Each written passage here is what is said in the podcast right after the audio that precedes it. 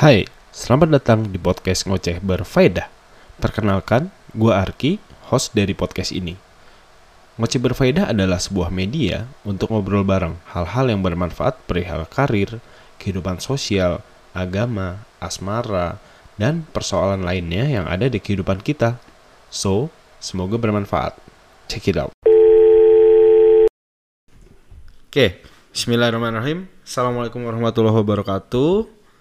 Waalaikumsalam warahmatullahi wabarakatuh. Halo teman-teman, kembali lagi bersama gue Arki Darmawan uh, di Ngoceh Berfaedah. Kali ini gue kedatangan tamu yang istimewa nih, masya Allah. Uh, dia teman gue, teman kuliah, pernah satu organisasi juga, dan salah satu orang yang gue jadikan inspirasi lah karena kecemer kecemerlangannya lah. Oke, langsung aja tur, boleh kenalin Oke. diri lu. Halo halo teman-teman semua, eh, para pendengar setia Ngoceh berfaedah, Woi, pendengar setia loh. Ada berapa Ki Spotify lo? Ya, udah lama rehat sih ini, tapi oke lah kita mulai lagi nih. siap siap siap. Oke teman-teman, salam kenal. Eh, nama gue Fatur, lengkapnya Fatur Rahman Tomo. Eh, gue dulu satu kampus ya bareng sama Aki di akuntansi Brawijaya. Sekarang melalang buana di sebuah perusahaan keluarga eh, di bisnis konsultan dan pelatihan gitu ya. Karena pandemi, pelatihannya sekarang lagi pada pindah ke online, so akhir tahun lagi sibuk banget sih nyiapin eh, pelatihan-pelatihan untuk eh, persiapan tahun 2021 ya. eh mungkin itu ya, gue suka banget sama dunia pendidikan, gue pengen jadi pendidik pendidikan, dan insya Allah gue masih dalam track untuk menuju ke sana sih. Masya Allah. Gitu. Kayak Jerome Pauline dong ya? Jangan dong, Oh, gue ja- jangan. nggak bisa man, jangan dong. Mantap gue tuh nggak bisa se, se Surabaya dia soalnya.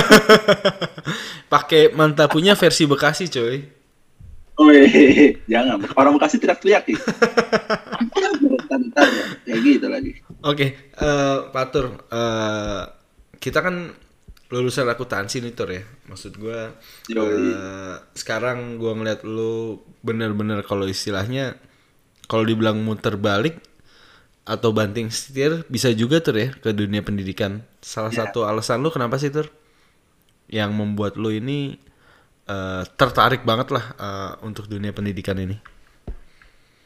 Oh, Oke, pertama gue aware sih ya. Gue aware kalau gue tuh nggak mahir dalam akuntansi sebenarnya. gue aware. gue aware. Jangan mungkin itu dong. Tahun kedua, tahun ketiga gitu ya. Gue dan gue gue aware dari awal sebenarnya. Ah, ah. Cuman gue baru accept kalau kayak gue emang nggak mahir di akuntansi deh. Iya. Gue tuh mungkin di tahun kedua, tahun ketiga sih gitu. Dan saat itu kayaknya dunia organisasi tuh lebih menyenangkan gitu daripada kuliah akuntansi Ah. gitu. gue bisa running project 2 sampai 3 gitu ya, tapi Hmm. kalau gue harus di kelas akuntansi selama 2 jam tuh gue nggak tahan gitu. Kenapa ya Ki ya? hal itu juga yang gue rasain tuh sebenarnya maksud gue eh di awal gue mungkin excited ya wah gila gue masuk akuntansi nih gue merasa punya pride lah tapi lama kelamaan gue mikir apa iya ya ini tuh passion gue gitu loh Eh, mungkin setiap orang kan punya passionnya berbeda-beda ya cuman akhirnya gue mikir apa emang bener-bener ini passion gue karena jujur mulai dari semester 2 tuh gue udah kayak agak sulit sebenarnya untuk eh, menaruh hati gue ini di akuntansi gitu loh. I see. Ya, Kayak ya, gitu ya, sih. ya. Oke lanjut tur. Sama ya, karena karena di semester apa di, di tahun kedua tuh udah mulai sulit ya pelajarannya bukan lagi akuntansi. Kalau yang dasar-dasar masih gampang ya. Masih ada masih ya oke lah gitu ya. Cuman kalau ada yang merger and acquisition tuh gue inget banget aduh gue nol. Waduh. Terus oke, gua gua gua suka di pendidikan karena well thanks to uh, a lot of people ya back then in BEM gitu ya, Mas Anggit, Oh, Mbak Lai gitu dan semua yang ngasih kesempatan. Uh, gua ngerasa indah banget untuk bisa ngajar anak-anak gitu dan uh, melihat perkembangan mereka dari hari ke hari karena kita tahu pendekatan yang tepat seperti apa gitu ya tentu tentu dengan banyak gagal Mm. somehow itu bring happiness banget sih buat gue gitu loh Oh, uh, beyond oke than oke. anything gitu. Nah dari situ mungkin gue akhirnya juga di kampus uh, cukup fokus ke arah pendidikan gitu ya. Hmm, iya iya iya. Karena kalau gue lihat lu maksud gue lu cukup aktif ya. eh, lu mungkin ikut kegiatan-kegiatan yang memang eh, bersinggungan langsung dengan proses mendidik. eh, kayak misalkan lu ikut dongeng, terus mungkin lu tertarik di kegiatan-kegiatan lainnya.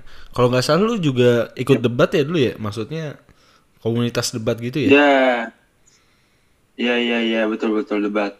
Ya, gue debat dulu itu sama Fandrian waktu awal-awal gitu ya. Itu cukup cukup challenging sih itu karena debat itu kan melatih confidence ya gitu ya. Ah. ketika tahu debat itu seperti apa, gue justru malah lessons learn-nya gue jadi lebih tahu cara mengajar dan menjelaskan lebih baik. Oh. Karena- Dari situ gue tahu oh ada struktur berbicara ya selama ini sebenarnya gitu. Biar orang tuh nangkepnya lebih mudah, biar orang eh, satu satu in, apa ya online sama kita lah gitu, inline gitulah pembicaraannya gitu ya. Ternyata ternyata gue belajar di debat di situ. Oke oke oke. Eh Fatur, kalau gue pertama kali ketemu lu tuh, gue pertama kali kenal sih sebenarnya. Pertama kali kenal waktu awal staf magang BEM ya. Gue ngelihat lu itu sosok yang penuh ambisi, menggebu-gebu dan eh, banyak hal lah yang gue lihat dari lu. Awalnya tuh gue kayak mikir, eh gila nih orang menggebu-gebu banget gitu loh. Ambisius banget. Karena gue belum kenal lu secara eh, secara dekat ya. Akhirnya setelah gue kenal lu eh ya asik. Karena memang lu memiliki pola berpikir yang kalau menurut gue berbeda gitu dari yang lainnya tur. Lu jurusan akuntansi. Eh, lu interest di dunia pendidikan. Lu ikut debat. Sebenarnya lu pengen jadi apa sih tur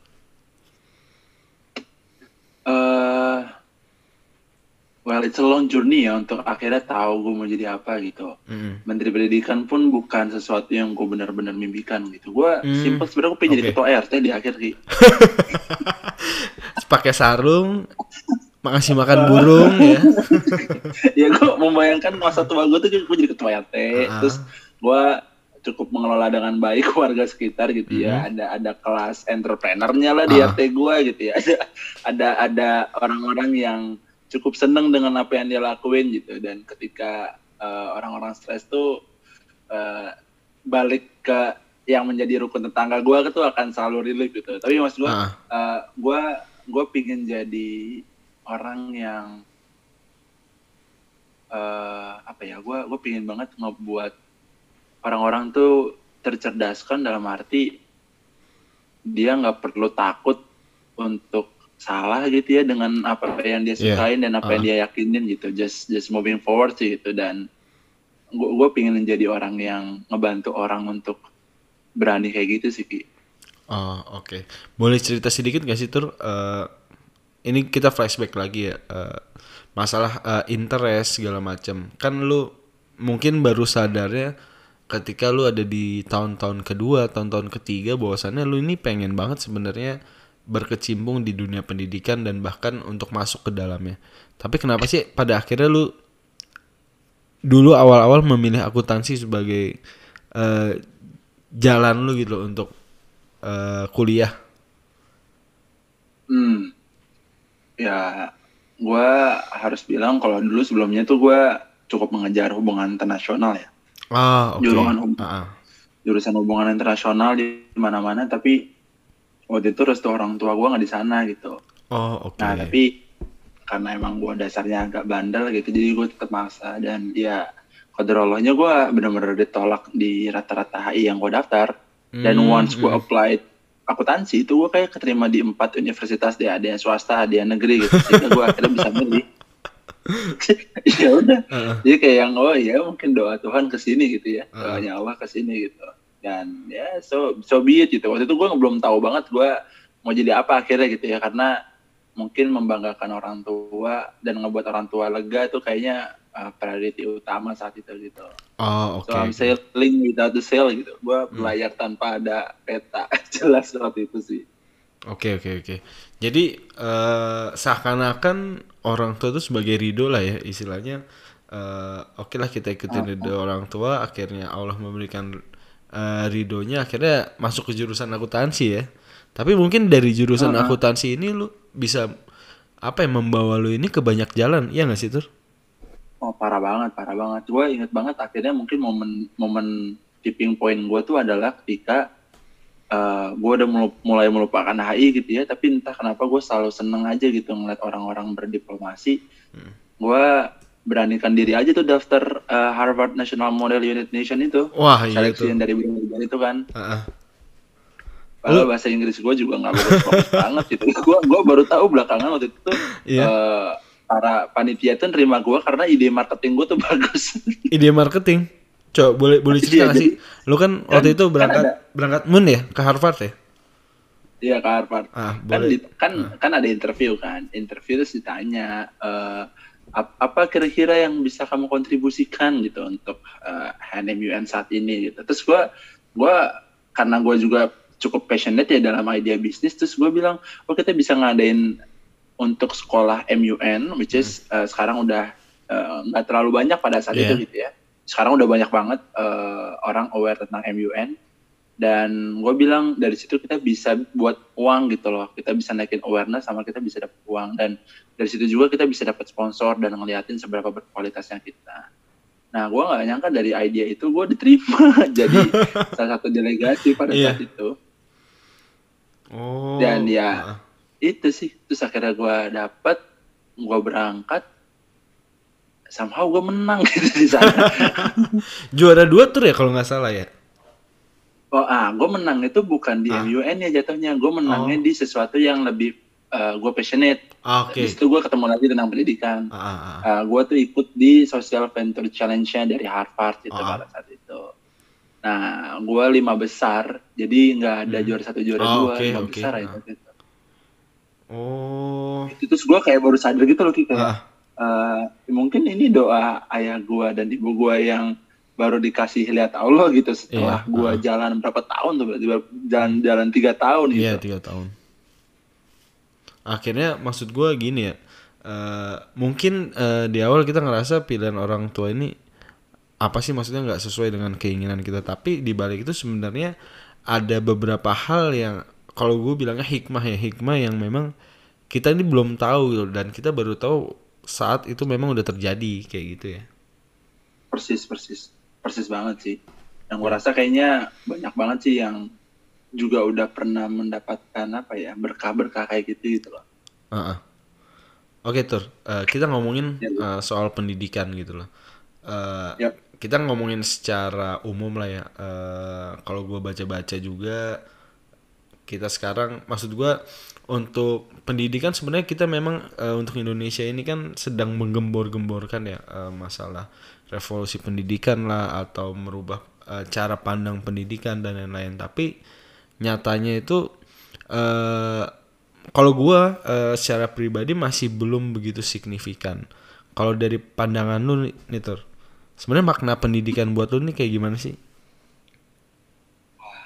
gila-gila dalam banget gue bingung jawabannya simple simple ini kali ya didik itu kan sering disamakan dengan kata ajar kan didik Iya, dan ajar kalau dianalogikan tuh dulu gue ingat siapa yang pernah bilang tuh dan mungkin lu juga pernah dengar Mm-mm. ibarat kita melihat eh, singa yang menurut pada eh, instrukturnya tapi dengan takut mungkin itu Hmm. adalah buah dari ajar gitu Oh, tapi oke. buah dari itu bukan takut dan hanya sekedar meng- mengikuti instruktur gitu tapi si singa itu bisa melakukan hal yang lebih karena ya dia seneng dia diberikan ruang dan dia berhasil untuk apa ya mengaktualisasikan eh, yang diajarkan gitu oleh si instrukturnya. Entah dia larinya jadi 100 km per jam misalkan Iya, gitu ya. so I think that's a huge difference sih gitu antara ajar dan didik. Dan kalau direfleksikan ke dalam kehidupan sehari-hari ya pendidikan tuh seharusnya gitu membantu kita lebih merdeka aja Oh, dengan pilihan gitu dengan dengan ruang belajar dan ruang berkembang. Oke, jadi eh, kalau dalam pandangan lu se- semestinya eh, buah hasil dari pendidikan itu atau proses didik itu bisa apa ya kalau gue bilangnya bisa lebih berimpact ya sama orang atau subjek yang memang menerima uh, proses pendidikan itu sendiri ya. Semisal mungkin dia tidak hanya paham mengen dia tidak cuman tahu tentang ilmunya tapi dia bisa improve dari ilmu yang memang dia dapetin. Gitu gak sih? Persis. Persis persis banget persis banget. Oke, uh, sebenarnya kita di sini nggak kita nggak bakal ngomongin kita nggak bakal kritik sistem pendidikan di Indonesia segala macam. Karena memang gue sadar uh, gue sendiri jauh lah uh, kapasitas gue jauh untuk membahas itu. Tapi uh, kita di sini coba untuk gali lagi uh, sebenarnya apa sih yang bisa kita cari gitu loh dari serpihan-serpihan yang ada di masyarakat ini kayak gitu kalau gue hmm. kemarin sempat baca-baca juga uh, Indonesia memang selalu tertinggal tuh ya. Uh, masa hmm. kalau kita diukur dari PISA ya, karena kan memang kebanyakan kalau untuk menilai kualitas pendidikan kan uh, kebanyakan acuannya dari PISA ya. Kita di peringkat 62 dari sekitar 70 negara. Uh, yeah. Dan yang gue baca juga sebenarnya kita kalau secara ini ya, secara uh, keilmuan anak-anak Indonesia itu pintar tapi yang gue baca hmm. itu adalah untuk mengimplementasikan ilmunya ini gak bisa maksimal akhirnya terjadi ketimpangan di sana nah kalau hmm. pandangan dari dari lu gimana tuh soal ini gue termasuk yang gak terlalu percaya sama PISA ya oh oke okay. gimana gimana untuk untuk lo uh, memiliki nama baik di kancah yeah. dunia oke okay lah gitu ya cuman dari awal nggak fair menurut gua PISA itu. Gitu. Oh oke, okay. gimana? Sekarang nomor nomor satu PISA itu adalah China. Tapi lo sadar nggak sih kalau sebenarnya China pun nggak the whole China yang di assess gitu loh. Dia cuma mm -hmm. B, S, J, Z.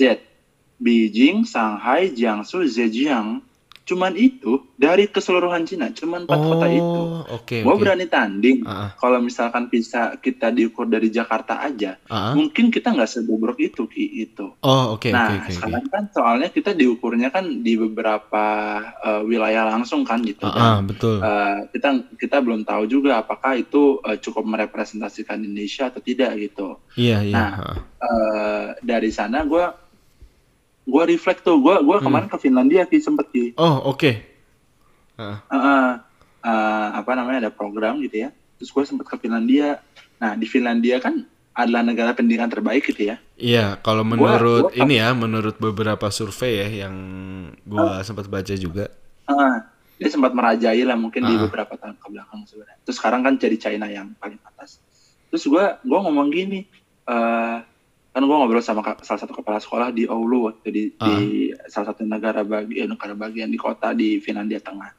Uh, Pak, Bu, gimana responnya ke sekarang Finlandia udah ngaji nomor satu lagi, sekarang uh. China loh gitu, sekarang Asia loh yang yang mendahului gitu. Terus dia dia surprise surprise aja gue dengar jawabannya. Terus kenapa emang Mas gitu? Gue gue nanya loh, bukan itu yang membuat Finlandia bagus selama ini gitu tapi kita nggak terlalu peduli dengan hal itu kata dia gitu. Oh oke. Okay. Terus selama ini gimana rahasia bisa jadi nomor satu? Jadi nah uniknya dia dia ngomong gini sejarah Finlandia itu bukan dari awal memang ada rencana untuk mempersiapkan atau gimana kayak gitu. Uh -uh. Tapi waktu itu tuh kata kata kata dia ya gitu ya ngejelasin ke gue waktu itu tuh ilmu statistik dunia tuh belum yang sebagus saat ini gitu. Nah, oh, ketika okay. dalam perkembangan ilmu statistik itu semakin baik dan pendidikan menjadi salah satu subjek yang diukur, somehow Finland's education is one of the best gitu dari uh, versi uh, si PISA itu gitu. Mm -hmm. Nah, karena mereka ditemukan bukan karena effort yang disengaja, Uh-huh. Mereka dari awal sebenarnya juga nggak terlalu yang memperhatikan atau menjadikan itu segalanya gitu. Oh, oke. Okay. mereka merasa itu sebuah masalah. Masalah gimana gini? Uh, ini gue makanya gue akhirnya berubah perspektif tentang PISA karena gue hmm. kemarin dari Finlandia itu. Uh, pertama gini, buat apa misalkan menjadi negara uh, PISA nomor satu kalau misalkan si anak-anak nggak bahagia secara belajar gitu ya. Oh, Wah, itu gue okay. gue sangat uh, filosofis banget lah. Gitu. Uh. Buat apa menjadi negara PISA nomor satu dan segala macam, tapi ketika lulus itu mudah jatuh gitu. Jadi eh, nggak mental petarung lah gitu. Ah, ah. Nah, di 2014 mereka tuh ganti perspektif gitu. Yang itu juga di tahun-tahun yang mereka mulai turun secara pisah. Oke oke. Perspektif itulah yang mem- memperbaharui kurikulumnya. Jadi kayak kurikulumnya tuh ada subjek misalkan tetap ada IPA dan segala macam Mhm. gitu ya. Cuman kayak dia punya semacam 8 principles of education gitu dan dan salah satunya adalah critical thinking, entrepreneurship gitu ya, eh, kemandirian Iya, untuk dilepas di eh, orang luar gitu ya. Dia malah mungkin gue bisa bilang agak condong-condong ke Amerika gitu yang Oh eh, oke oke. lu kalau bisa sejak teenager Udah lepas lu gitu mandiri kan. nih, Ah, ah. gitu, ah, mandiri gitu lu Kayak- lu udah bisa ah. mengaktualisasikan ilmu lu ke sana gitu. Karena memang kalau di ya kan? Amerika tuh ini ya, kalau nggak salah, kalau lu umur 17 tahun itu rata-rata ya orang-orang itu atau anak anak-anak yang umur 17 tahun itu dia udah keluar rumah ya tuh ya. Maksudnya Persis betul. dia Betul, survive, betul, dia mungkin cari part time segala macem ya. betul betul banget, betul banget. Makanya eh, nggak heran orang-orang besar di Amerika tuh sangat-sangat young age gitu ya, sangat-sangat muda karena emang secara sistem kayak gitu gitu. Nah, Oh. si si Finlandia lagi mengarah ke sana. Jadi eh, Iya. lu bayangin ya eh, secara sekolah gitu sebenarnya masih sama aja dari kelas 1 Mhm. sampai kelas 6 SD. Tapi pas di SMP dia tuh udah bisa magang gitu. Oh, oke. Istilahnya belajar gitu ya. Udah mulai Yes. belajar untuk eh, mengenali masyarakat itu sejak dini gitu ya. Persis persis. Kan waktu itu gue ke SD-nya ya, gue ke Ah, ah, SD-nya gitu. Nah, bahkan SD-nya tuh punya project gini. Jadi gue gue dikasih pinnya waktu itu. Ah, Dia bilang gini, kita kan project base. Oke. Sekolahnya itu bebas nih, jadi kayak ya, nggak nggak bebas sih. Jadi kayak ada jam berapa sampai jam berapa belajar. Habis itu mereka bebas eksplorasi menggunakan postos yang di sekolah. Ah, ah. Nah, akhir tahun mereka tuh punya project. Projectnya didasarkan pada masalah yang ada di masyarakat. Oh, itu SD tuh. Jadi SD SD SD cuy. Oh, itu oke, ada- Oke, oke, oke. Mungkin mungkin walaupun mungkin hanya bentuknya prototype gitu ya, Ah, atau mungkin ah, dalam bentuk ah. rancangan, atau Iya. mungkin dalam bentuk robot, but eh, mereka tuh mengkondisikan kalau oh gue adalah the problem solver gitu loh, gue di sini gitu, gue Iya. gue harus melihat ini ada masalah apa gitu, walaupun secara kapasitas ma- hmm, bangunnya masih yang prototype-nya Iya, kali ya, atau desainnya doang, atau cuma sekedar lagu atau apa, Ah. tapi they really into it gitu untuk Oke. ini. Nah, setiap setiap eh, tahun orang yang akhirnya sudah membuat eh, project itu itu kayak ada rencananya gitu loh, kayak ah. kalau di perusahaan sana tuh change agentnya gitu. Iya. Kayak istilahnya setelah mereka mendapatkan itu atau mengerjakan itu mereka dapat rencana lah ya maksudnya untuk sebagai tanda oh lu udah achieve ini nih lu udah achieve itu ya atau lu udah melakukan ini dan itu gitu ya. Iya. Ah, persis persis persis kayak yang tadi lu bilang gitu. Makanya gue kayak nah sejak saat pulang itu kan gue akhirnya banyak juga belajar tentang pisah gitu kan. Hmm. Banyak banget orang kayak mengkhawatirkan pisah which is ya kita juga harus khawatir gitu Ah, karena itu kan ah. bukan nilai rata-rata dari pendidikan kita. Tapi kalau misalkan balik mungkin ke bahasan lo tentang oke Mhm. kita mikir gimana tentang pisah gitu ya. Maka mungkin jawaban gue adalah eh, pertama tadi balikin ke bagian kota-kota kota-kota besar aja Iya, misalkan ah, Jakarta, ah, betul, Surabaya, betul. Eh, dan lain gitu ya yang yang yang memang itu secara desain pendidikan memang cocok kayak gitu. Eh, yang kedua adalah ya perbaikin guru sih menurut gua. Oh, oke oke oke. Eh, jadi kalau yang pertama itu masalah mungkin pengambilan sampel iya nggak sih? Karena gue jujur gue belum belum baca lebih lanjut ya sebenarnya sampling dari PISA itu untuk penilaiannya kayak gimana? Kalau tadi kan China kan dia ada beberapa kota yang memang ditunjukkan kalau di sana ya. Iya. Nah kalau di Indonesia sendiri gue memang belum baca lebih lanjut. Tapi kalau pengetahuan lu gimana terus? Pengetahuan lu kalau di Indonesia? Kalau di Indonesia tuh eh ntar dulu gua harus sebenarnya baca. Ini kita kita nggak bisa agak ngasal sih sebenarnya. Oh iya. Eh, eh, apa namanya? Gua lupa persis sebenarnya ah. atau bahkan gua mungkin terbilang nggak tahu ya mungkin teman-teman pendengar yang bisa lebih ini bisa langsung cek juga dan cross check gitu ya cuman dari kesimpulan eh, permukaan aja gitu misalnya kayak China cuma ngambil beberapa kota I think it's just not fair aja sih gitu untuk eh, akhirnya menilai negara-negara lain as a whole gitu ya, Ah, which is. Indonesia kan super besar gitu ya. Untuk untuk dibandingkan kayak gitu. Oh, oke oke. Jadi eh, maksudnya memang secara keseluruhan itu kita nggak bisa menyamakan lah istilahnya nggak bisa menyamakan negara satu dengan negara lainnya berdasarkan standar-standar tertentu. Iya nggak sih? Persis persis persis gitu. Jadi nah bisa juga tuh kayak kayak apa ya menurut gue ya. Eh, kalau pendidikan pendekatan pendidikan tuh kan segitiga segitiganya kan yang runcing di atas ya kayak pemerintah ke Ah, ah. bawah gitu ya. Iya. Nah, eh, menurut gue mungkin either kalau lo mungkin benar-benar stuck in PISA gitu ya, Mhm. eh, shout out ke rekan-rekan yang ini di eh, pendidikan, ya kita cari another measurement aja gitu atau another Oh, level aja gitu. oke, Gua, oke. lo lo tahu But- Butet Manurung nggak? Belum pernah pernah dengar namanya tapi gue belum pernah baca lebih lanjut. Emang beliau siapa? Itu dia tuh adalah salah satu guru yang sangat eh, fenomenal gitu ya, bukan fenomenal karena apa? Eh, guru yang sangat diapresiasi bahkan di level internasional dari Indonesia karena Oke. dia ngebangun sekolah rintisan pertama kali dari orang-orang rimba yang ada di Taman Nasional Bukit Dua eh di di apa di di di Jambi Mm-mm. jadi dia tuh dia tuh punya filosofis gini eh, kalau ada kalau misalkan anak-anak di hutan gitu ya Iya. terus dia pucuk tiba-tiba harus belajar matematika dan segala macam dipaksakan dan segala macam gitu ya eh ya ya jelas aja mereka secara secara hasilnya akan lebih eh, kurang baik gitu dibandingkan Oh, anak-anak oke. yang anak-anak yang di kota gitu Ah, ah. tapi coba deh balikin lagi pendidikan tuh buat apa sih gitu Oke. pendidikan tuh kan buat survival skill kan akhirnya ah, gitu. ah. Nah, Gimana lu bertahan hidup di masyarakat ya? Heeh, kalau anak hutan akhirnya disuruh untuk keluar dari yang menjadi survival skillnya dia, kenapa harus dipaksakan gitu? Hmm, Walaupun bukan menutup kemungkinan, akhirnya nggak perlu belajar MTK bukan, tapi Ah. lebih ke pendekatannya aja gitu. Oh, oke Nah. oke oke. Dari dari situ gue semakin semakin apa ya terbuka bahwa ya ketika lo jadi leader Mhm. eh, untuk pendidikan dan atau apa pun itu gitu ya, ya lo create your own measurement aja gitu. Oh, oke oke oke. Gue kayak pernah denger tuh eh, sebenarnya filos ini filosofi pendidikannya dari Ki Hajar Dewantara sih. Eh, beliau pernah bilang kalau nggak salah gini, kurang lebih.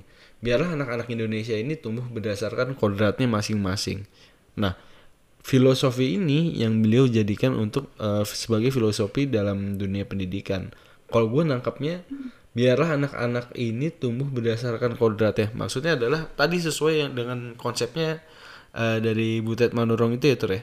Maksudnya Hmm, ketika lu anak hutan bu- bukan anak hutan ya maksudnya yang terbiasa tinggal di lingkungan yang eh kalau gue bilang apa ya ekstrim. Akhirnya lu suruh eh, disuruh untuk mempelajari hal-hal yang baru disamakan dengan orang-orang yang memang eh, tinggal di lingkungan baru tersebut akhirnya agak sulit gitu loh untuk orang-orang yang eh, berbeda eh, lingkungannya. Kayak gitu. Hmm, persis persis banget tuh kayak gitu gitu. Nah eh, walaupun ini yang lagi kita bicara kan sebenarnya agak agak ekstrim ini ya. Eh, nggak nggak nggak sesuai yang formal Iya, ha. eh, education gitu kan. Cuman eh, menarik aja sih untuk ngebahas di sisi-sisi itunya gitu. Tapi ya balik lagi ke PISA Mm-mm. eh, tentu banyak kan PR-PR yang perlu di- diselesaikan sebenarnya gitu. Ah. mulai dari kualitas guru, eh, upah guru itu sendiri, Oh iya sistem tuh. pendidikan itu sendiri gitu ya, yang eh, akan menjadi salah satu penilaian besar gitu dari dari si PISA itu gitu. Misalkan di sini gue membaca eh, fokusnya ke tiga subjek aja misalkan gitu ya, Mm-mm. ke reading, matematika dan sains. misalkan Iya, gitu. Reading berarti kan literasi gitu Mm-mm. literasi itu bukan sekedar akhirnya kata ya lu lu bahasa Indonesia lu bagus kayak gitu lu pas Gimana ya bahasa Indonesia gue? Iya, di- dibilang bagus enggak, dibilang enggak juga enggak. jadi ya kan eh, jadi pas-pasan aja sih sebenarnya. Hmm. Nah, padahal di readingnya bisa itu kan kata kunci sebenarnya literasi ya. Ah, ah, betul literasi. Sementara dari cara kita mendeliver pelajaran bahasa Indonesia, bahasa Indonesia is an subject to learn gitu loh. Ah, ah, betul. Bukan bukan ke arah literasi yang Mm-mm. you read, you practice gitu Iya, ya. betul. Lo ngerti nggak gitu? Lo selalu selalu uh, absorb ilmu yang lo baca atau cara lo ngebaca ke konteks yang lo bisa lakukan sehari-hari. Kenapa Hmm. orang baca bacanya jadi lebih cepat? Gua gua uh, kerja di rumah perubahan, Ah, ah. gua sama Prof Renal. Prof Renal tuh kalau baca buku cepat banget. Itu bisa kayak empat buku sehari misalkan atau Empat buku sehari. buku dalam waktu yang singkat. Oh. Iya.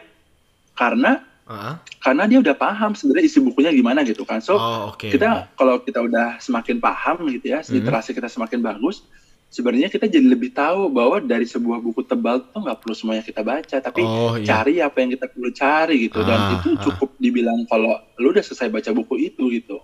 Nah, oh, Eh, oke. tapi tapi kalau di di di keseharian kita bukan begitu bahasa Indonesia gitu. Ah, oke. Ah, Lu baca dari depan sampai belakang. Nah, itulah baca buku. gitu. Oke. Ini gue juga pernah dapetin sebenarnya dulu kan gue juga sempat ikut di not for profit organization ya di Malang. Kalau lu mungkin pernah dengar juga ruang belajar akil. Di sana mentor gue juga bilang karena gue awalnya kaget gue. Eh, beliau pernah bilang, "Saya sehari itu bisa baca 10 sampai 15 buku loh." Terus saya juga sehari bisa baca ya kurang lebih 100 artikel. Gue awalnya terheran-heran gue aja baca 10 artikel atau 15 artikel mungkin udah begah ya. Ternyata dia sampein poinnya dengan sama yang dengan lu sampein. Ya lu baca buku itu, kamu baca buku itu untuk apa gitu loh. Untuk tahu apa? Maksudnya eh, tujuan kita baca ini untuk apa? Untuk cari informasi kan. Nah, akhirnya kita cari informasi yang memang kita butuhin gitu loh dari buku itu. Persis. Persis. Misalkan lagi ya, tadi kita bahas literasi. Ah, Sekarang kita bahas matematika. Kalau kata Sujiwo Tejo, ah, matematika is an art. Lo udah nonton yang di episode TEDx-nya belum? belum belum. Tadi gue sempat lihat. tuh. Lo harus nonton itu keren. ah, Dia mengibaratkan uh, uh, even even music ah. isn't mathematics gitu loh. Oh oke. Ada rumusannya. Bahkan lo kalau nonton di Netflix tuh gue lupa ya ada ada satu episode dari The Numbers gitu namanya. The numbers. Oke. Semua hal yang semua hal yang ada di dunia ini kalau dihitung secara statistik itu punya pola gitu loh, secara numbers gitu. Oke ada polanya. Kasus Enron, kasus Enron di akuntansi. kalau misal Iya. ah, kalau misalkan lu bedah, Ah. kalau misalkan lu bedah benar-benar pertama kali itu ketahuan fraudnya dari mana? ah. Itu simple keluar karena dia mengikuti pola eh dia keluar dari pola bilangan yang biasa manusia lakukan. Oke. Gue pernah ah. ngomongnya ya, nanti coba gue cari deh. Mm-mm. Nah, di dalam hukum pola matematika itu, dia bilang kalau bisa ada angka 1 sampai 9. Iya. Biasanya kalau misalnya kita kumpulkan seluruh eh, catatan keuangan apa dan segala macamnya di dunia ini, kita jembreng itu 1 sampai 9. Hmm. Mayoritas paling besar tuh ada di angka 1 dan Oke. paling kecil ada di angka 9. Hmm. Selalu kayak gitu. Jadi seakan-akan kan numbers itu random ya. Tapi Iya. enggak. Otak manusia tuh somehow membuat pola bilangan gitu. Hmm. si, si di Netflix itu juga ngebahas Hmm. kayak musik Beethoven dia bedah ternyata yang paling banyak keluar juga dari angka do yang kecil gitu do Iya. yang Do, kecil do, apa yang do satu gitu. Ah, do. tapi yang do. 4 sampai 9 tuh semakin turun gitu eh, Oke. probability dia Ah. frekuensinya keluar nah di Enron di situ dibahas juga pertama kali eh, itu ketahuan fraud karena dia nggak angka satu yang paling banyak dia angka 4 sama angka 8 atau atau bukan pokoknya bukan satu dua tiga lah gitu. Iya. ah. Nah, setelah dibedah dengan gitu, eh ketahuan kalau misalkan di situ ada fraud gitu. Oh. Nah, maksud gua, oke, balik lagi. oke. Eh, matematika tuh bukan sekedar rumus, tapi itu matematika tuh yang kayak Sujoto Tejo bilang, dia tuh berpola gitu, dia tuh Mm-mm. logika gitu. Kalau misalkan kita bisa menantang matematika untuk nggak nggak tahu ya, gue ngebayang kayak guru gue tuh eh, coba kamu hitung eh, tinggi bangunan ini gitu PR Ah, gitu ya ah, bisa ah. kayak gitu misalnya gitu kan kan lu mikir otak kan Iya, mikir oke otak. gue punya gue punya rumus A gue punya rumus B gue punya rumus C itu gimana kira-kira nah di, di, di challenge itulah lu berhitung gitu dengan dengan logika gitu kan I think that is mathematics sih sebenarnya gitu jadi bukan cuma di Hmm. kelas dan lu fokus menghitung Ah. aja gitu Tapi gimana lu mengimplementasikan dari ya tadi ya dari uh, konsep reading padahal itu lebih ke literasi atau matematik ini bukan cuma sekedar menghitung tapi lu bisa aplikasikan ilmunya dalam kehidupan sehari-hari ya. persis persis atau atau film ini film lu pernah nonton film The Accountant nggak Pernah, Tahun pernah, 2016. pernah, pernah. itu kan lu lu gak sih itu kan gila coy itu, Itu itu dia gila banget itu. dia dia mengungkap sebuah kejahatan Heeh. setelah eh, apa namanya dia eh, memanipulasi banyak catatan keuangan gitu loh. Iya, I heeh. think it's matematik yang yang yang dari tadi udah ngomong gitu mungkin arahnya sebenarnya ke sana gitu bukan bukan sekedar hitung-hitungan dan rumusan biasa. Oh, oke oke oke oke. Oke. Itu matematik. Uh-uh. Sekarang kita ngomong science nih ya komponen yang ketiga. Iya. Science, fisika, kimia, biologi gitu ya. Which is sebenarnya kalau secara pendidikan kita mungkin uh, bertahap lah ya, uh, Ah. mulai ada labnya, kita mulai ada praktikum dan segala macam gitu. But uh, is it enough gitu ya? Uh, Mhm. Tentu kan enggak gitu. Tentu tentu masih ada jalan terus gitu. Ibarat tadi yang gue cerita di Finlandia, Iya. I think every, every- everything should be on project based gitu sehingga Mm. orang tuh bisa mengaktualisasikan apa yang dia pelajari gitu di kelas Iya, gitu betul. dan Heeh. ekspres gitu bukan berarti yang eh, apa namanya karena sainsnya karena kita biasa menggunakan sains seperti ini maka kita harus menggunakan sains seperti itu enggak menurut gua Ah. sains is- an expression juga gitu jadi Iya. ya kalau ada tugas-tugas yang eh, coba eh dulu tuh gue punya tugas elektro pas Hmm. SMP gitu ya nah pas pas di akhir tuh menurut gua agak unik juga gitu Eh, gurunya bilang sok buat project gitu apa pun gitu ya terus Ah. gue buat radio ki Hmm. gue bongkar-bongkar radio Hmm. gue pasang lagi gitu ya dan berhasil dan itu senang banget eh, Iya. apa namanya mengerti itu gitu dan bisa menjelaskan nah kembali lagi ternyata tiga hal yang si reading si matematik Mhm, dan si mhm. science ini kalau kesannya kita diajarkan aja akan membosankan dan barangkali si Ah, ah. PISA tuh datang pas kita lagi bosan-bosannya gitu. Akhirnya iya nilainya jelek. Heeh, gitu. Gue Oh, paling ah. ngelihatnya itu sih ya kalau misalnya kita coba lihat dari subjek yang diukur gitu dari. PISA.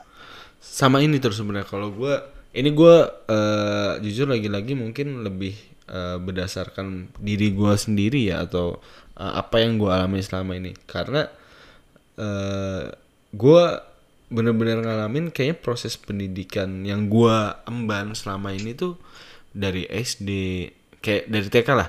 Dari TK SD SMP SMA itu tuh cuma bukan cuman ya ke- kebanyakan dari kita atau bahkan institusinya ini cuma fokus pada nilai gak sih? Kayak misalkan gue TK setelah TK ayo berusaha eh, biar masuk SD yang notabene-nya bagus. Setelah lu SD lu belajar matematika segala macam ayo nilai UN yang bagus biar masuk SMP yang bagus. Setelah lu belajar SMP segala macam ayo akhirnya pada akhirnya UN harus bagus biar masuk SMA yang favorit. Setelah SMA nih lu udah belajar banyak hal akhirnya mesti dihadapkan kembali ayo belajar yang bagus biar dapat universitas yang favorit kayak pada akhirnya eh, untuk proses at- maksud gue untuk proses ini seakan-akan terlupakan kayak gitu loh kalau pandangan soal ini gimana tur Hmm. Kalau menurut gua, actually there is nothing wrong with competition gitu ya. Mm.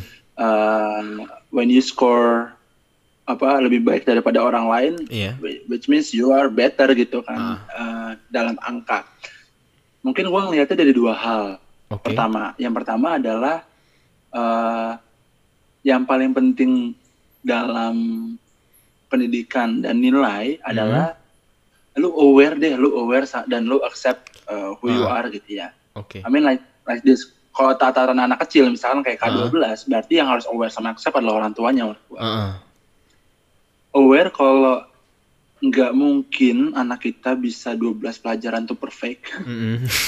So you don't you don't have to aim for the first rank position gitu ya. Heeh. Kalaupun ada yang kayak gitu, ya so be it gitu. Mm. Uh, mungkin values uh, dari keluarga atau orang tuanya adalah being number one is everything gitu. Oke. But uh, once you aware and accept for you who you are gitu ya, uh, I believe kita nggak harus perfect di semua nilai gitu. Dan ketika Oke. kita mengerti itu, uh, kok rasa kompetisi tetap ada. Heeh, kan heeh. kita tetap kompetisi pada hal yang mungkin kita sukain, misalkan kayak di antar Ah. sama kita tetap uh, di art gitu ya. Tapi Mm. kompetisi itu bukan menjadi yang menakutkan ketika Ah, ah. kita balik perspektifnya kayak gitu, tapi menyenangkan gitu. Kenapa? Karena eh, ada sparring lo gitu loh untuk lo menjadi lebih baik pada sesuatu yang lo senangin. Oh iya, dapat dapat paham gue paham. Maksud Nah. gua eh, gimana caranya memang eh, kompetisi maksud gua gini, kompetisi ini tetap tetap ada maksudnya eh, lingkungan ini harus dibangun. Tapi eh, kita juga bisa kita juga harus menyadari nih sebenarnya kita nih excel di mana sih gitu loh. Apakah matematik Persis. atau lu mungkin excelnya di sosiologi atau lu excelnya di melukis segala macam. Akhirnya eh, hal-hal yang mungkin eh, terlihat memberatkan eh, ketika kita harus menguasai semuanya akhirnya terlihat lebih menyenangkan ketika kita memang nggak dipaksa untuk menguasai semuanya. Iya nggak sih? Apa gimana? Persis. Persis banget, persis banget gitu. Jadi ya eh in the end memang di apalagi era-era kayak gini gitu ya, Hmm. mengeta- lo aware dan accept dengan apa yang menjadi kelebihan dan kekurangan lo, it is the most important thing sih eh, Ah, yang oke. perlu kita justru prioritasin saat ini gitu. Hmm. Eh, gua gua pernah apa ini di Kanisius atau di mana ya? Jadi gua Hmm. pernah sharing sama beberapa teman-teman gitu yang di sekolah-sekolah Katolik gitu ya. iya heeh. Eh, nah, tentu mungkin di beberapa sekolah, sekolah Islam juga kayak gitu, sekolah-sekolah eh, agama pada khususnya. Cuman waktu itu gua ingat gua lagi diskusi sama eh, salah satu sekolah Katolik. Dia ngebagi fasenya gini. So uh, when you are in a junior high school, Mhm. the first year is the aim is to know yourself. iya Terus di second year is how you can uh, build an interpersonal connection to uh, others gitu ya. Mm. Yang yang ketiga adalah uh, how can you plan for yourself gitu, like uh, 10 ahead, gitu, 10 years ahead gitu, misalkan segala macam. I think mungkin kita harus lebih fokus ke area-area yang kayak gitu gitu ya, uh, instead of being worry and Heeh. insecure uh, untuk being left behind gitu, Uh-uh. untuk hal-hal yang sebenarnya kita nggak perlu terlalu kejar ke sana. Hmm, paham, paham, paham. Karena mungkin eh, kalau kita ngomongin ini ya, eh, karena sekarang sebenarnya lagi booming juga nih istilah eh, FOMO, fear of eh, missing out gitu loh. Maksudnya kita ketak, kita tuh punya rasa sebenarnya nggak nggak semuanya mungkin ya, tapi ada sebagian dari kita nih punya rasa untuk takut gitu ngerasa ketinggalan sama yang lain, entah itu mungkin ngerasa waduh kok gue cuma segini-segini aja ya? Atau kok dia bisa bisa mencapai ini itu segala macem ya. Segala macem. Yep. Hal kalau menurut lu sih eh, fenomena ini apa sih yang bikin eh, FOMO ini apa ya kalau gue bilang terjadi di beberapa orang Ya, ya, ya, ya. Eh, well, ah ini menarik sih. Justru this is why eh gua kalau lo masih ingat Agus kan? Agus itu. Ah, Agus. Halo Gus, kalau Gus. ini shout out to you. Agus sama beberapa teman-teman PIM gitu ya. Mhm. Kita ngebangun namanya ruang BK, Ki.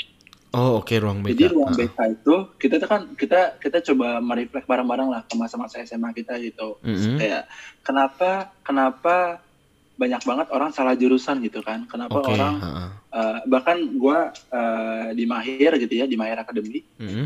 kita nemu riset faktanya gini, Mhm. 95% mahasiswa itu salah jurusan sebenarnya. 95% Yes, coba sambil gua buka datanya ya. Nanti Ah. kalau eh, ada ada koreksi nanti bisa ditambahin di description. Ah, ah. 45% mahasiswa baru sadar kalau dia bingung mau ke mana. Eh, eh, ada 45% mahasiswa yang baru sadar di Hmm. akhir-akhir tahun kalau ternyata dia tidak into dengan apa yang menjadi jurusannya pada saat itu. Ada 71% orang kerja yang tidak sesuai dengan latar belakangnya. Hmm, oke. Nah, so our generation, millennials dan uh, of course generasi Z Ah, is having buka, jadi bukan menurut gua bukan hanya pada beberapa orang Ki. Ini adalah uh, threat dan ancaman untuk ah, ah. generasi kita dan banyak generasi selanjutnya gitu ya. Karena kita hidup di era yang informasinya banyak banget gitu dan Mm-mm. self esteem untuk memamerkan hal-hal sesuatu itu jadi lebih tinggi gitu. Ah, oke oke. Sak- kita nggak mau nggak mau ketinggalan gitu. So ini adalah efek dari dunia digital yang sekarang pesat banget lah Mhm. eh, progresnya gitu ya dan like everything's on your gadget gitu ya one one single touch you can access everything Mm-mm. Uh, but daripada lo access everything lo bahkan bingung lo akses apa akhirnya gitu. Ah, bener banget. Nah, Nah di ruang BK kita tuh kan udah start mungkin satu tahun atau dua tahun ya. Misi Mhm. kita tuh simple, kita mau mengarahkan orang tuh pada jurusan yang benar, gitu. jurus Oh, kembali ke jurusannya oke, gitu, oke, kembali oke. know yourself, nggak lu cuma ikut-ikutan doang, nggak lu cuma ikut-ikutan informasi doang, nggak lu cuma bukannya untuk sekedar ikut ikut orang tua ya, tapi Mm-mm. at least if you are you if have a dream you argue lah with orang tua lo gitu. Gue Ah, yakin ah, ah. orang tua lo mungkin mau mengerti lah at least gitu ya. Nah, dari sepanjang mungkin 100 atau 200 orang yang uh, konsul ke ruang BK, rata-rata pun kita juga afirmatif, kita nemuin hal yang sama. Nah, fungsi BK di SMA itu somehow mungkin kurang kurang efektif gitu ya. Uh, gua gua menilainya. Kenapa? Karena gue inget banget bahkan dulu di SMA gua uh, ruang BK tuh cuma 2 sampai 3 guru aja Iya, untuk ngurus ah. 300 orang gitu. Wah, Padahal BK means bimbingan dan konseling gitu. Betul, Bahkan beberapa ada yang mengarahkan ke karir gitu ya.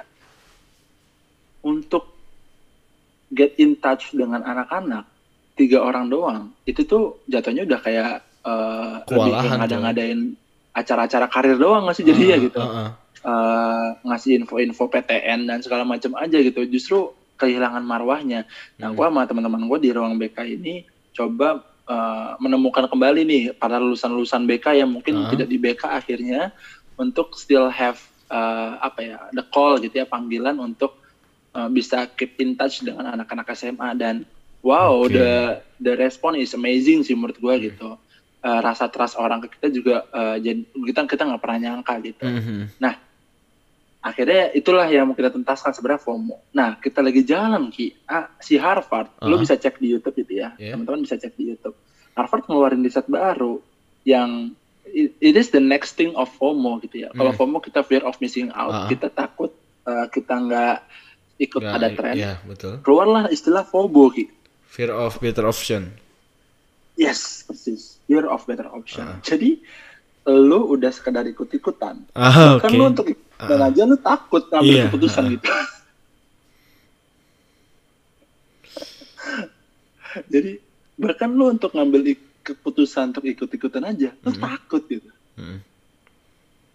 Nah, ini ini eh, challenge yang luar biasa menurut gua di dunia pendidikan gitu ya. Oh, Kenapa oke, orang oke. takut ngambil keputusan kan Mhm. simple karena eh, mereka merasa yang paling tahu dirinya bukanlah mereka lagi gitu mungkin Ah. adalah gadgetnya mungkin adalah Iya. siapa gitu ya mereka juga jadi yang lebih uh, living a life that Hmm. yang kayak udah biasa-biasa aja gitu atau atau bahkan mungkin selama ini hidupnya enak atau nyaman misalkan kayak gitu so ya the world is changing gitu dan Iya. FOMO dan FOBO ini menjadi salah satu tantangan yang cukup besar sehingga ka- kalau kata eh, lu lu nggak tahu lu pernah dengar lu pernah baca bukunya Yuval Noah Harari nggak sih Pernah eh, dengerin reviewnya yang Sapiens Ah. atau yang mana nih? nah yang terakhir yang 21 Lessons for 21st Century Belum, belum, itu belum. nah dia bilang akhirnya ada satu pertanyaan yang akan sulit banget dijawab sama anak-anak SMA lebih sulit daripada rumus fisika untuk menghitung potensi alien yang ada di luar angkasa adalah pertanyaan who are you Oh, oke.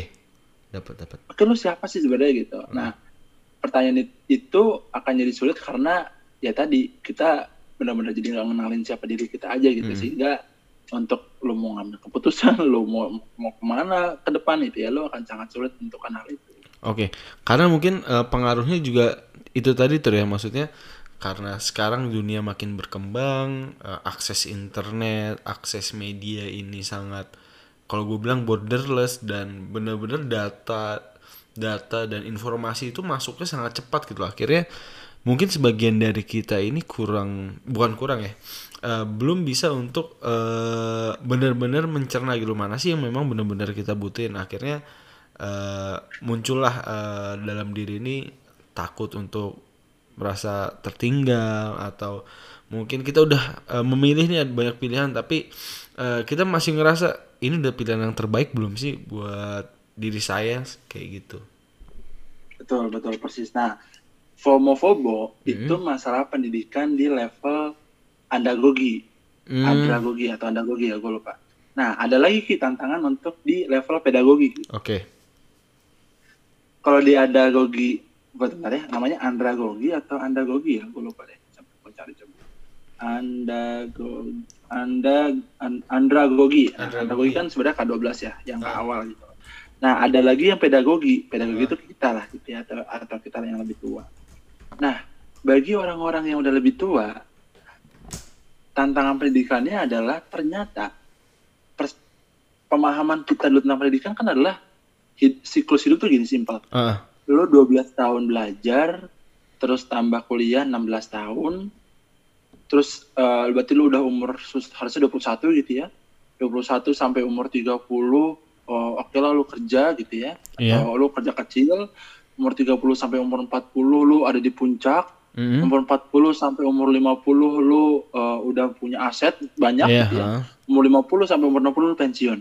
mm, Nah, itu kan perspektif lama. Kalau Iya, kata perspek- bahkan ah, sekali ah. lagi di, di bukunya. Nah, sekarang di dunia yang kayak gini, semua hal yang lo pelajarin selama 16 tahun atau mungkin 20 tahun ke belakang, Iya. itu tiba-tiba bisa collapse in a second gitu ya. mm. Karena dunia pekerjaan itu udah nggak butuh lo lagi, simple gitu. Oh oke oke. Karena mungkin udah mulai shifting ya. Maksud gue eh ya. karena mungkin pengaruh teknologi, terus adanya big data, terus artificial intelligence, akhirnya pekerjaan atau profesi atau bahkan aktivitas-aktivitas lainnya udah mulai shifting dan eh mungkin dari kita ini belum apa belum nggak sempet ya mungkin nggak sempet untuk mengejar atau beradaptasi dengan itu ya. Persis, persis, persis gitu. Jadi karena karena sebagian besar dari kita pun menurut gue gue juga kayak gitu Hmm. gitu ya. Itu terjebak banget dengan apa yang udah kita pelajari di masa lalu gitu. Iya. kan betul. tantangan orang berilmu tuh kan atau lo ngerasa atau enggak? Tantangan orang berilmu tuh kan kayak gue udah belajar, gue tahu semuanya dan segala macam kan kadang kayak gitu ya tantangannya Iya, gitu. Ngelihat orang kayak banyak berilmu tuh kadang kadang tantangannya gitu gitu. Tapi padahal dunia tuh menuntut lo tuh untuk terus belajar setiap hari gitu. Iya, Benar-benar betul belajar banget. bukan sekadar Hmm. belajar dari pengalaman. Lo explore satu hal baru gitu, terus-terusan gitu. Kayak misalkan gue kita tadi pada saat eh, buka obrolan Zo- apa namanya di podcast ini Ah, gue cerita gue lagi mau belajar data science gitu Iya, terus lo betul. ngerespon iya data science lagi booming ya probably itu booming mungkin cuma untuk tiga tahun sampai lima tahun deh menurut gue gitu dan ke depan mungkin bukan data science lagi gitu bisa secepat itu gantinya gitu ah, loh bisa le- mungkin lebih lebih advance lagi ya sebenarnya. betul betul bahkan di Gojek sekarang ki bayangin Ah. ada pekerjaan namanya decision scientist ki Decision scientist. iya jadi orang-orang itu adalah orang-orang research orang-orang researcher Ah, yang eh, tugasnya adalah untuk mengevaluasi atau mengukur efektivitas dari keputusan-keputusan yang dari dulu pernah dilakukan sehingga itu menjadi data input untuk ngeprediksi apa keputusan yang sebaiknya dilakukan di masa depan dengan kurang lebih familiarity kondisi yang sama gitu. oh oke oke oke. Bayangin Ah. decision scientist, gua nggak pernah dengar nama pekerjaan itu dan sekarang ada. Dan Sekarang lagi itu- ada namanya itu kalau- employee Ah, employee. experience specialist. Hmm, mamam lo. Itu Dulu ngapain kita dia? kenalnya HR.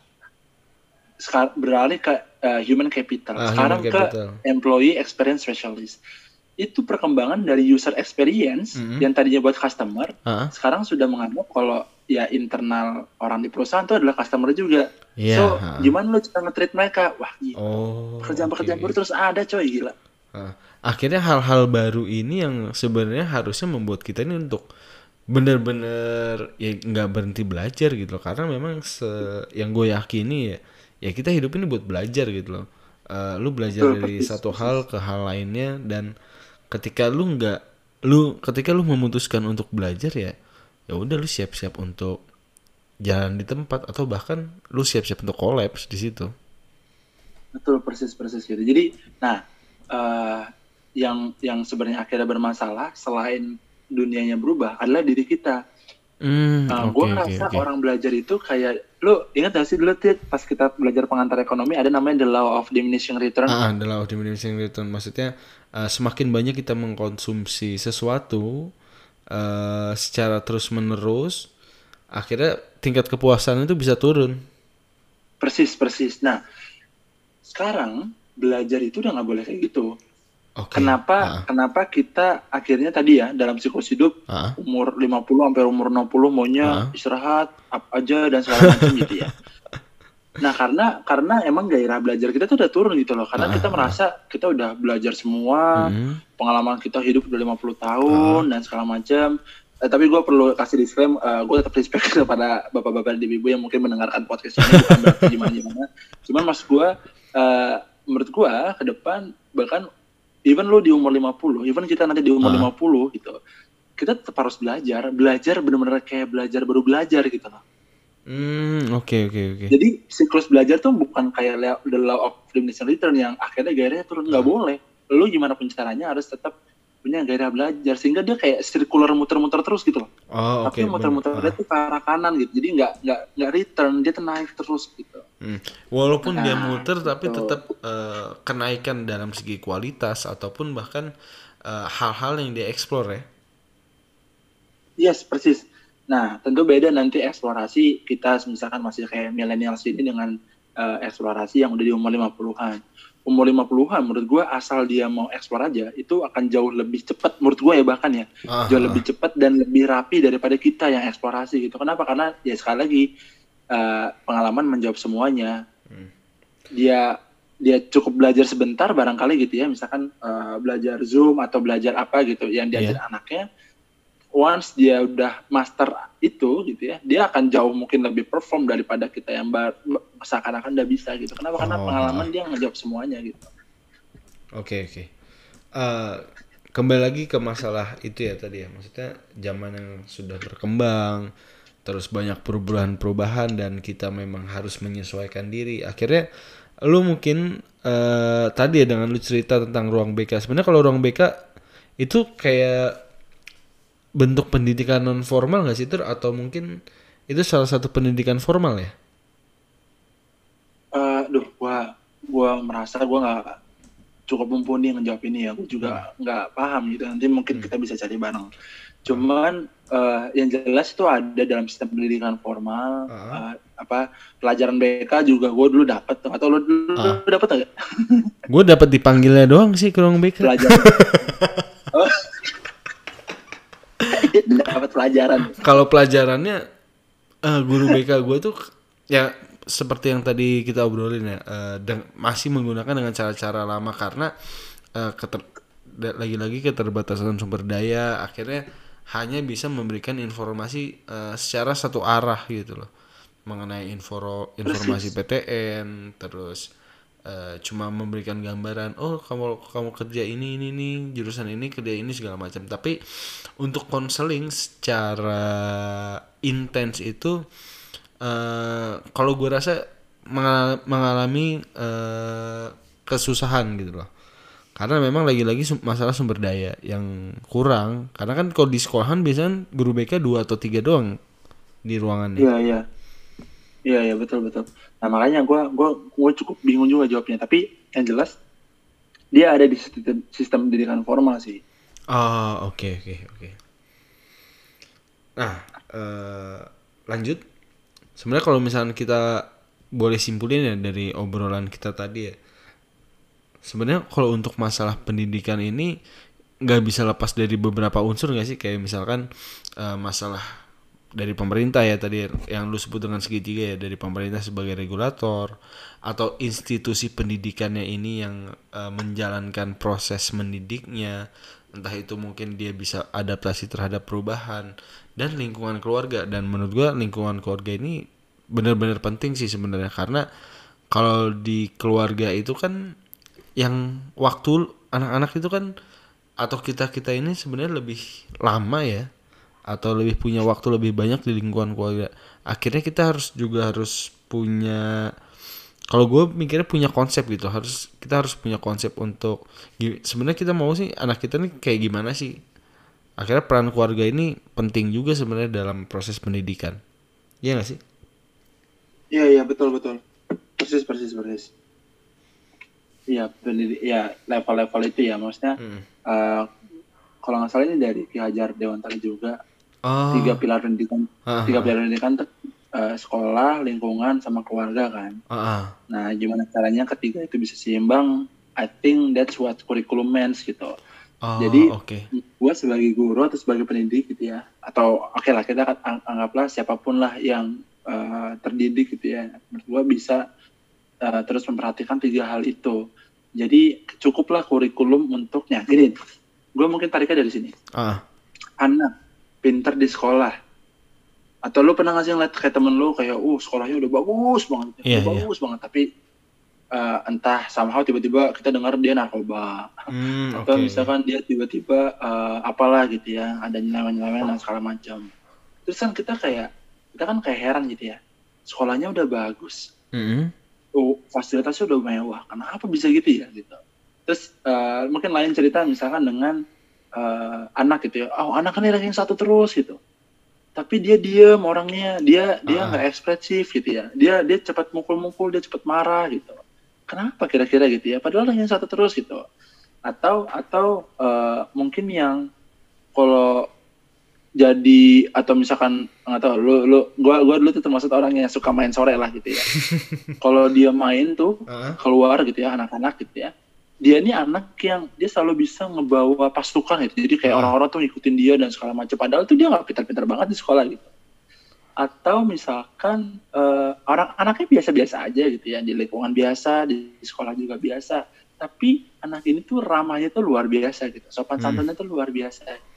Nah uh, tiga pilar ini penting banget untuk seimbang. Karena kalau enggak jadinya kayak fenomena yang tadi barusan gue bilangin gitu. Uh, tercukupi di sekolah tapi nggak tercukupi di lingkungan oh, tercukupi okay, di lingkungan okay. tapi nggak tercukupi di di di sekolah dan di keluarga bayangin tuh kalau nggak seimbang itu kacau banget gitu hmm. jadi kalau kalau lu adalah ranking satu di sekolah lu belum tentu ranking satu dalam kehidupan gitu karena hmm, okay. yang menentukan adalah faktor orang tua lu keluarga lu dan juga lingkungan lu gitu makanya hmm. penting banget uh, untuk membangun tiga itu. Makanya itu dia kenapa gue pengen jadi ketua RT dia mantap mantap mantap.